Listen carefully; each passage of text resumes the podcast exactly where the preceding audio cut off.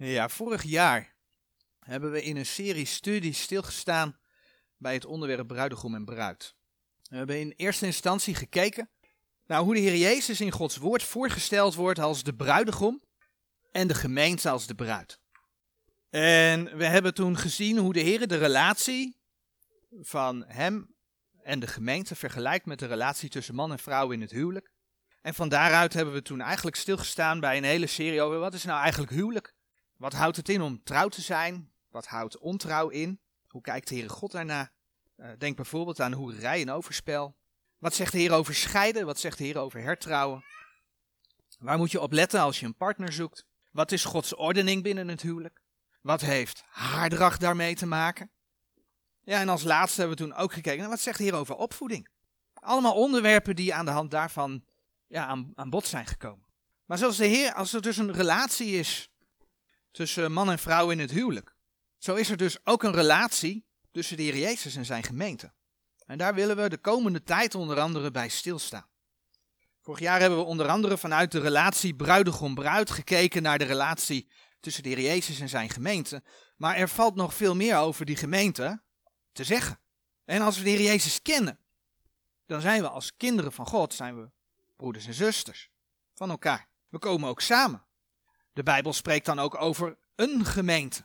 Maar is dat hetzelfde? Is een gemeente waar mensen samenkomen, of zijn gemeenten, meervoud, waar mensen samenkomen, is dat de gemeente van de Heer Jezus? Vanuit die vraag willen we dan ook verder gaan kijken naar allerlei onderwerpen die daarmee te maken hebben. En ik denk zo dat dat een serie van een aantal delen zal gaan worden. Maar laten we nogmaals als uitgangspunt Efeze 5 vers 22 tot en met 33 nemen en dat gedeelte ook lezen. Efeze 5 vanaf vers 22. Efeze 5 vanaf vers 22. Gij vrouwen, weest uw eigen mannen onderdanig gelijk de heren. Want de man is het hoofd der vrouw, gelijk ook Christus het hoofd der gemeente is en hij is de behouder des lichaams. Daarom gelijk de gemeente Christus onderdanig is, alzo ook de vrouwen haar eigen mannen in alles. Gij mannen, hebt uw eigen vrouwen lief, gelijk ook Christus de gemeente lief gehad heeft, en zichzelf voor haar heeft overgegeven, opdat hij haar heilige zou, haar gereinigd hebbende met het bad des waters door het woord. Opdat hij haar zichzelf zou heerlijk voorstellen, een gemeente die geen vlek of rimpel heeft of iets dergelijks maar dat zij zou heilig zijn en onberispelijk. Alzo zijn de mannen schuldig hun eigen vrouwen lief te hebben, gelijk hun eigen lichaam.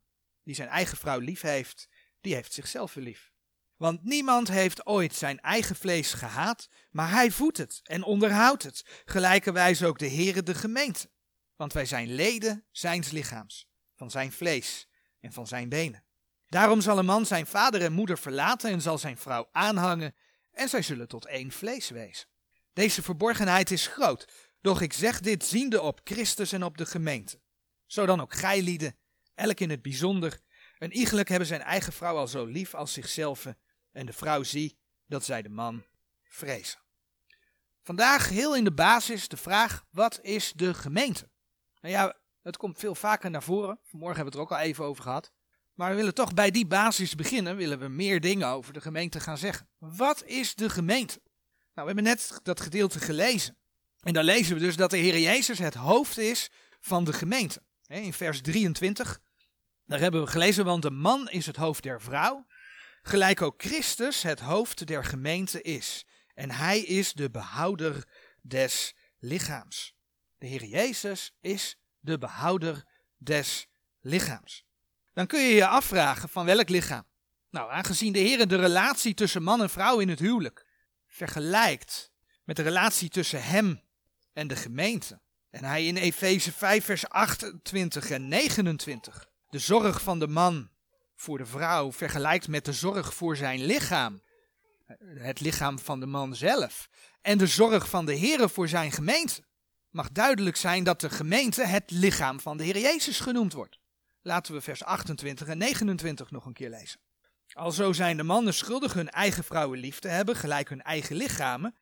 Die zijn eigen vrouw lief heeft, die heeft zichzelf lief. Want niemand heeft ooit zijn eigen vlees gehaat, maar hij voedt het en onderhoudt het, gelijkerwijs ook de Heere de gemeente. En het is dan ook niet voor niets dat je bijvoorbeeld in Efeze 1 vers 22 en 23 het gewoon ook letterlijk leest. Efeze 1 vers 22 en 23.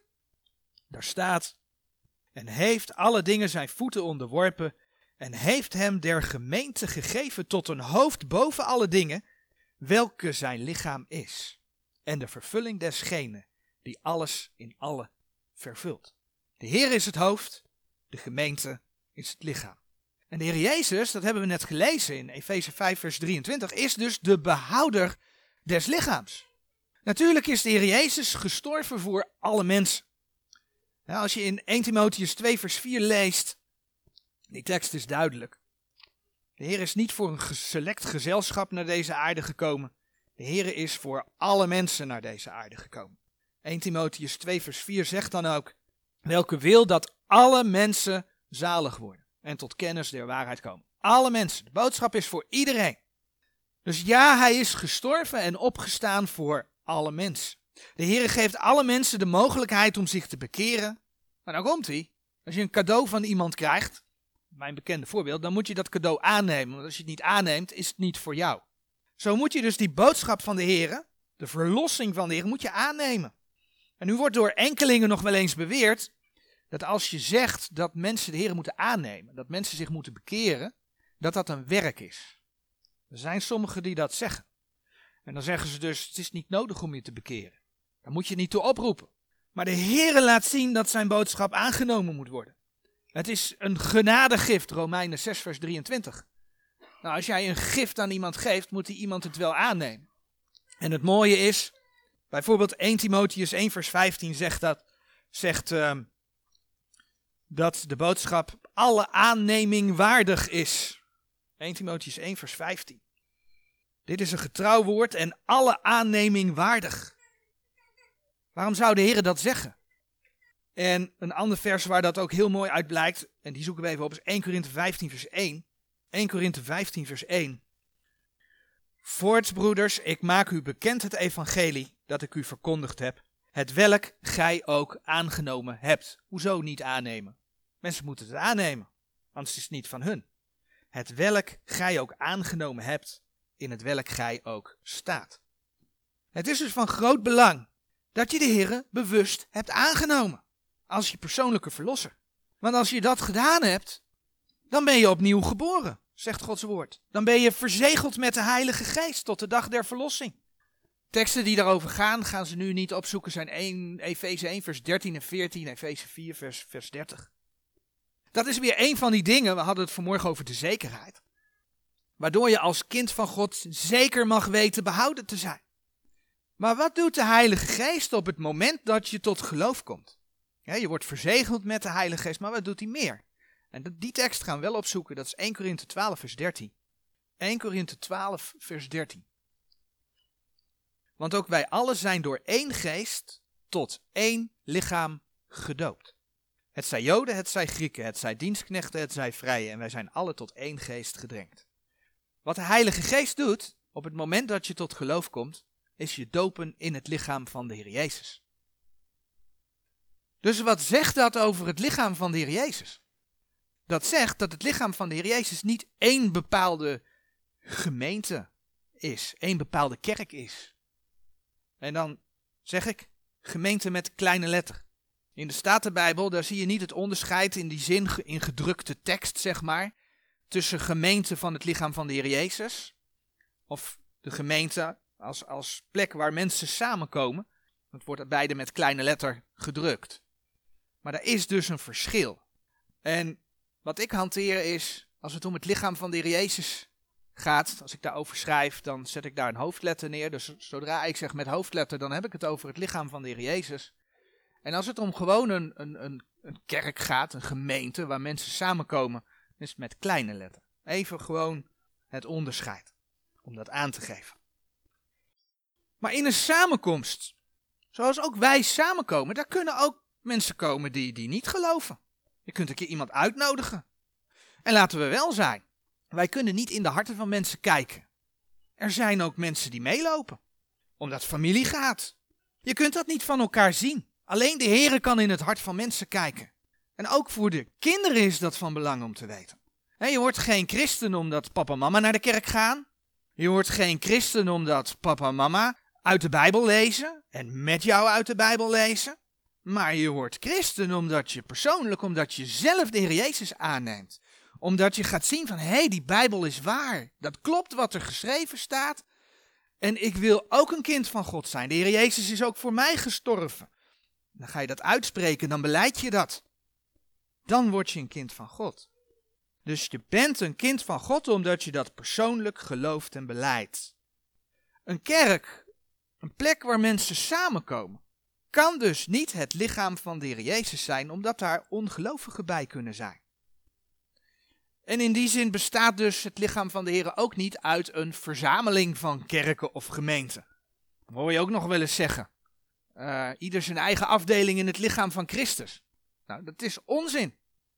Ik noem maar wat, Rooms-Katholieke Kerk is echt geen deel van het lichaam van Christus waar de afgoden vereerd worden. Echt niet. Het gaat om mensen die individueel, die persoonlijk ja hebben gezegd tegen de Heer Jezus, die Hem hebben aangenomen, die zijn in het lichaam gedoopt. Ja, en dat gaat door alle kerken, gemeentes heen. Dat gaat overal doorheen. En dat is dus ook de reden. Dat lichaam bestaat dus uit allemaal mensen die behouden zijn. Dat is dus ook de reden waarom we lezen in Efeze 5, vers 23 dat de Heer Jezus de behouder des lichaams is. Uit het feit dat de gemeente bestaat uit een ieder die de Jezus heeft aangenomen, betekent dat we ook nog twee andere, ik noem het even zaken, maar twee andere zaken kunnen uitsluiten. De eerste is Israël. De gemeente is niet Israël. De gemeente is ook niet in de plaats gekomen van het volk Israël. Vorige week hebben we het daar nog even over gehad en toen hebben we onder andere, en ik zoek de teksten nog een keer op, Romeinen 11 vers 1 en het eerste deel van vers 2 daarbij gelezen.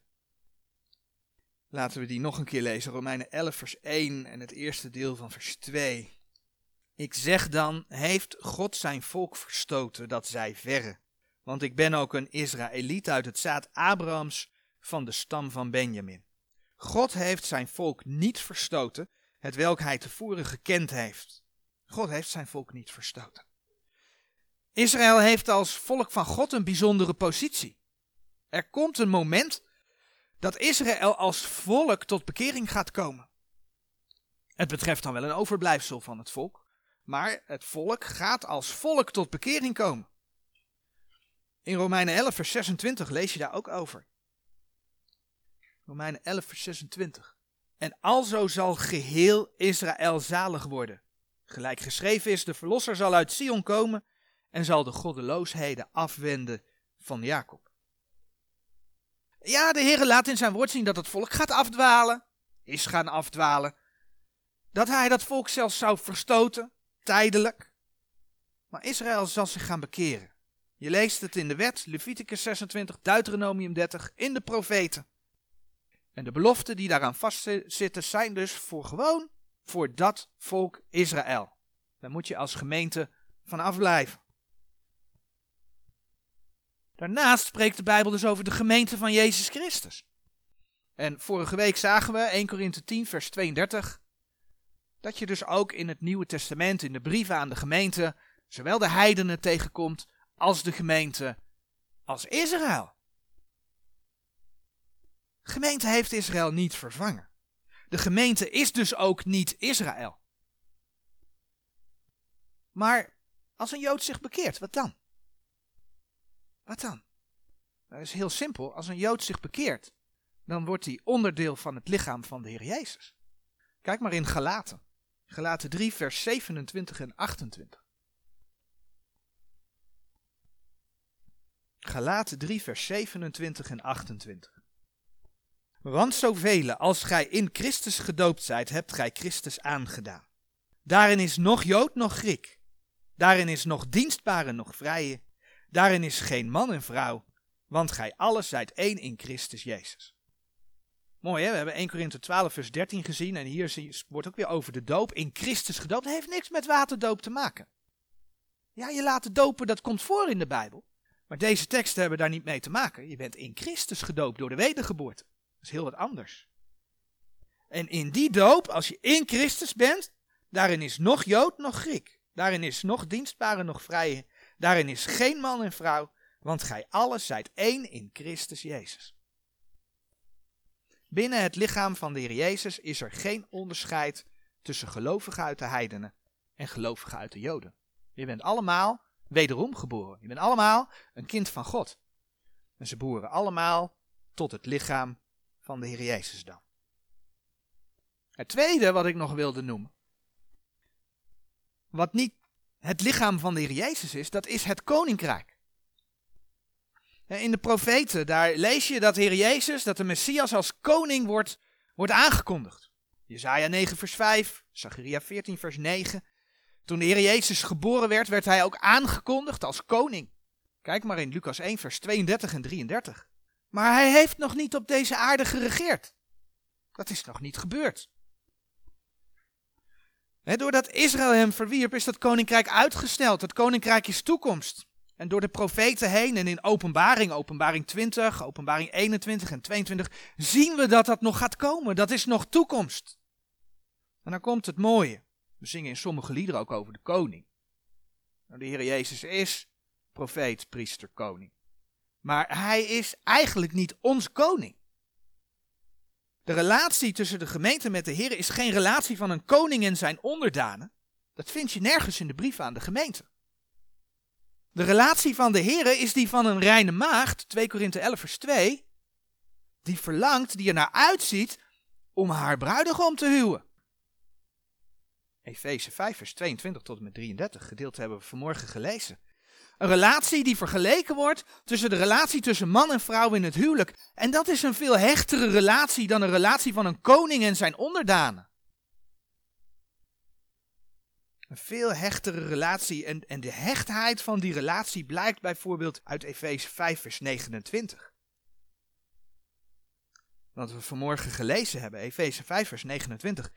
Want niemand heeft ooit zijn eigen vlees gehaat, maar hij voedt het en onderhoudt het. Gelijkerwijs ook de Heere de gemeente. Zie je wat daar staat? De Heer heeft, niet alleen, heeft je niet alleen gered, hij is niet alleen de behouder des lichaams, maar hij zorgt ook voor zijn lichaam. Hij voedt zijn lichaam, hij onderhoudt zijn lichaam. Kortom, onze relatie is niet een relatie van koning en onderdanen, maar een relatie zoals die is tussen man en vrouw in het huwelijk. En als we dan kijken naar zoals we nu nog leven, we zijn nog in afwachting van onze bruidegom. Paulus spreekt over een reine maagd. Hij wil ons als een reine maagd voorstellen aan de Heer Jezus. Dus dat koninkrijk, dat gaat komen. Dat gaat komen. Een letterlijk koninkrijk op aarde, maar dat is er nog niet. De gemeente is niet het koninkrijk. De gemeente van de Heer Jezus is ergens uitgetrokken. Je was onderdeel van de heidevolken. Maar door de wedergeboorte ben je deel van de gemeente geworden. Je bent dus uit de heidenen gehaald. Nou, voor de Joden die zich nu bekeren geldt hetzelfde. Zij zijn uit Israël getrokken. Ja, fysiek zijn ze een Jood, natuurlijk. Ik bedoel, fysiek zijn wij Nederlanders. Maar we zijn uit de wereld getrokken.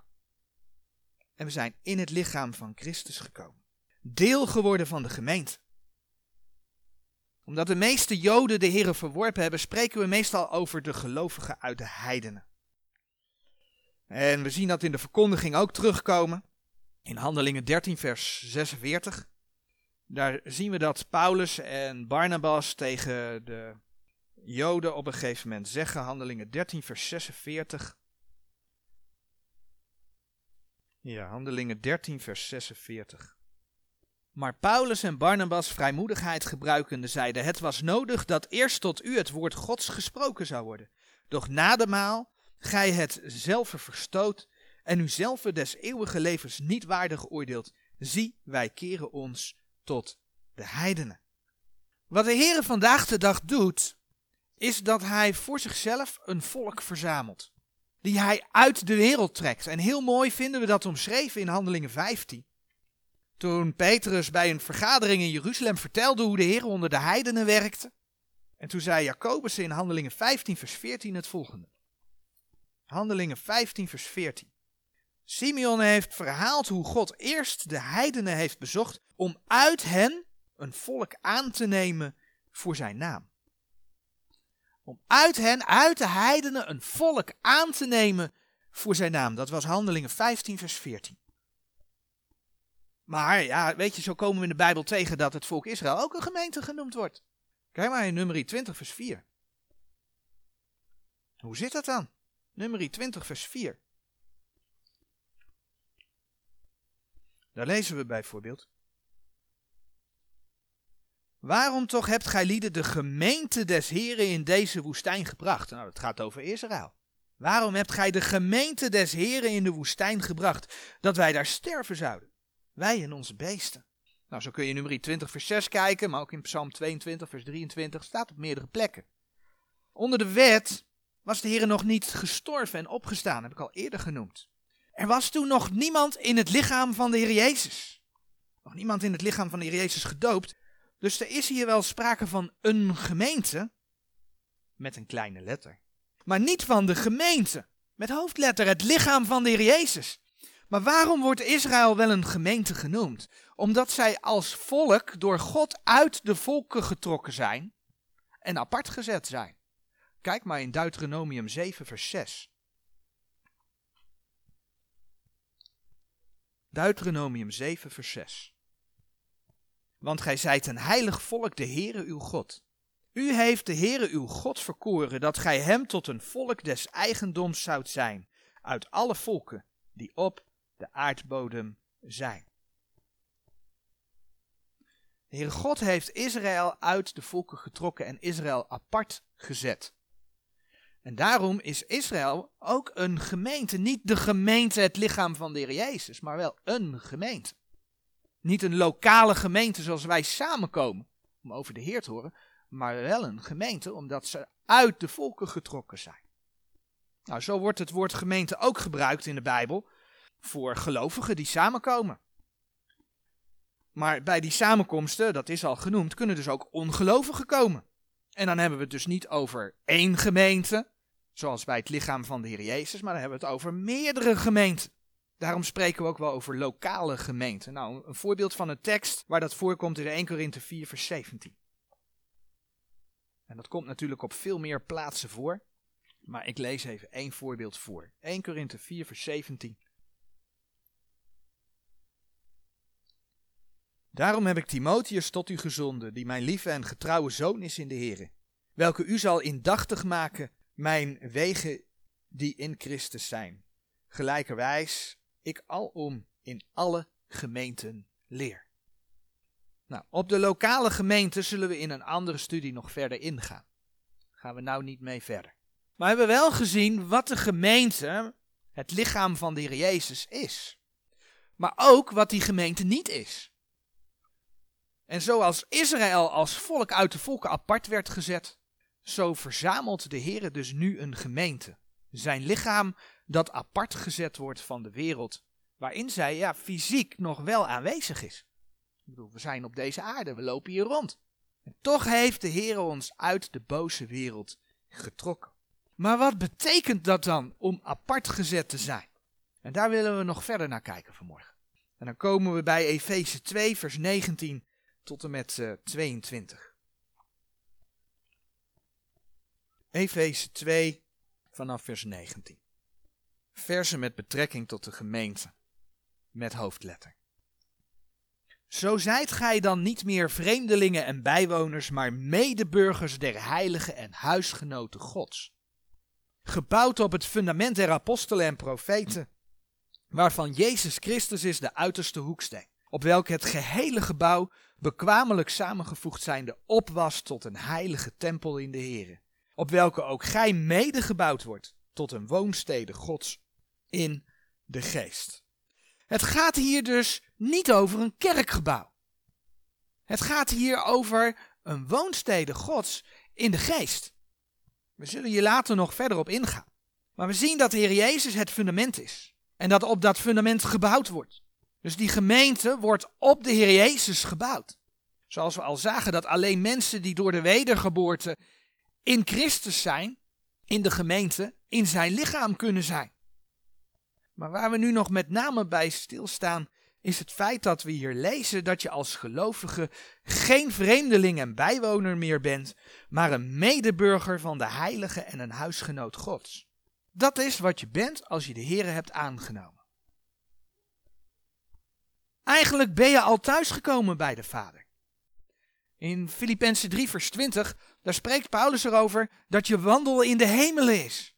Maar op het moment dat je bij de Here dus geen vreemdeling en bijwoner meer bent, wat zegt dat over het zijn in de wereld? Dat zegt dus dat je in deze wereld wel een vreemdeling en bijwoner bent. Nu was er in het Oude Testament, al een paar keer gezegd, nog geen wedergeboorte. Mensen waren niet in het lichaam van de Heer Jezus, maar kijk wat er in Hebreeën 11 vers 13 geschreven staat. Over de oud-testamentische geloofsgetuigen. Want die worden daar als voorbeeld aangehaald. Deze allen zijn in het geloof gestorven, de belofte niet verkregen hebbende, maar hebben dezelfde van verre gezien en geloofd en omhelst, en hebben beleden dat zij gasten en vreemdelingen op de aarde waren. Dus hoeveel te meer ben je als je door de Heer Jezus vrijgekocht bent, als je door de Heer Jezus uit de wereld getrokken bent? Hoeveel te meer ben je dan als kind van God een vreemdeling en een bijwoner op deze aarde? Laten we naar gelaten. In gelaten 1 vers 3 en 4. Daar lezen we dat tegen de gemeente het volgende gezegd wordt. Genade zij u en vrede van God de Vader en onze Heer Jezus Christus, die zichzelf gegeven heeft voor onze zonden, opdat Hij ons trekken zou uit deze tegenwoordige boze wereld, naar de wil van onze God en Vader, die zichzelf gegeven heeft voor onze zonden, opdat Hij ons trekken zou uit deze tegenwoordige boze wereld. En dat vers gaat niet over de opname van de gemeente. Doordat je het volbrachte werk van de Heer Jezus hebt aangenomen, ben je uit deze boze wereld getrokken. Je bent niet meer een slaaf van de macht der duisternis. Daar zou je Colossense 1 vers 13 bij kunnen opzoeken. Je leeft fysiek op deze aarde, maar je bent geen deel meer van deze boze wereld. Dat is wat Gods woord zegt. Ja, dan komt de vraag, leef je daar dan ook naar? Besef je dat het hier geen blijvende plaats is en dat je op doorreis bent? Wij handelen heel vaak, ja, toch vanuit een gebondenheid aan deze aarde. We bouwen eigenlijk hier ons koninkrijkje om het hier zoveel mogelijk naar ons zin te hebben. En ik wil kort een voorbeeld aanhalen dat ik ook vorige week zaterdag op de Bijbelstudiedag in Goor besproken heb. Nog niet zo lang geleden hadden we in Nederland de verkiezingen. En toen kwam de uitslag van de verkiezingen. Ja, eerlijk is eerlijk, ik schrok van die uitslag. Want ik zag dat D66 behoorlijk groeide. En de tweede partij van Nederland werd. En zo werd het ook verteld natuurlijk. Maar toen ging ik daarover nadenken. En toen kwam ik tot de conclusie dat die uitslag helemaal niet zo vreemd is. D66, hè, door sommigen ook wel D666 genoemd, is de partij al heel lang van abortus en euthanasie. Het is de partij die er behoorlijk op aan het najagen is dat er een, een wet moet komen die het levenseinde van mensen regelt. Voltooid levenseinde noemen ze dat.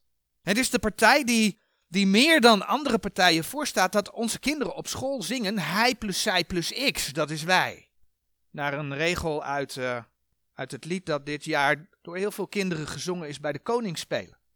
De laatste dagen voor de tweede komst van de Heer Jezus, en je kunt dat vinden in Lucas 17, vers 28, dan zegt de Heer van dat zal zijn als in de dagen van Lot. Ja, waar leefde Lot? Ik denk dat we het allemaal wel weten waar Lot voor koos. Lot koos ervoor om in Sodom te gaan wonen. Hij woonde in het Sodom en Gomorra van de Sodomie. Dus dat de partij die dat misschien wel meer dan andere partijen promoot, groot wordt in deze tijd, is niet vreemd. Ja, die verkiezingsuitslag past gewoon bij de tijd waarin we leven. Ja, en ik schrok. En uh, ik heb daar ook met de enkeling over gesproken. Ik weet dat er meer met mij daar toch wel van schrokken. Maar waarom schrikken we daarvan? Omdat we eigenlijk als christenen best wel verwend zijn. We hebben zoveel dingen. We zijn zo rijk. We zijn zoveel vrijheden gewend. En misschien dat daar hier en daar ook nog het idee leeft: Nederland is toch een christelijk land. Maar daar komt hij. De roeping als kind van God. Die uit de wereld getrokken is. Want daar hadden we het over. De gemeente is uit de wereld getrokken. De roeping van kind als God, uh, van kind, de roeping van je als kind. Nou. de roeping als kind van God, ja, ik zeg het wel goed. Is niet om door christelijke partijen een land zogenaamd christelijk te maken. En om duidelijk te zijn, ja, ook ik heb gestemd bij de afgelopen verkiezingen. En ik heb een partij gekozen waarvan ik dacht dat die het minste kwaad kan. Dus dat wil ik even gezegd hebben. Maar het is niet de bedoeling dat we door christelijke partijen de wereld gaan christelijk maken. Want dat is wat de politiek doet, hè? En dat kan niet, dus dan gaan ze water bij de wijn doen. Dat is wat er gebeurt. Kijk naar Amerika. Amerika waar velen, ook predikers, mensen aan hebben gezet om op Trump te gaan stemmen. Maar Trump is helemaal geen wederom geboren christen. Is die niet? Even zo goed gaan in Nederland ook andere partijen, denk aan een Forum voor Democratie, Nederland echt niet terugbrengen, als we kijken naar de situatie waar we in zitten, naar het oude normaal. Forum voor, voor Democratie kent Gods woord niet. Er is geen ontzag voor Gods woord. Onze taak is niet om deze wereld beter te maken, want die wereld ligt in het boze. En wij zijn daar uitgetrokken.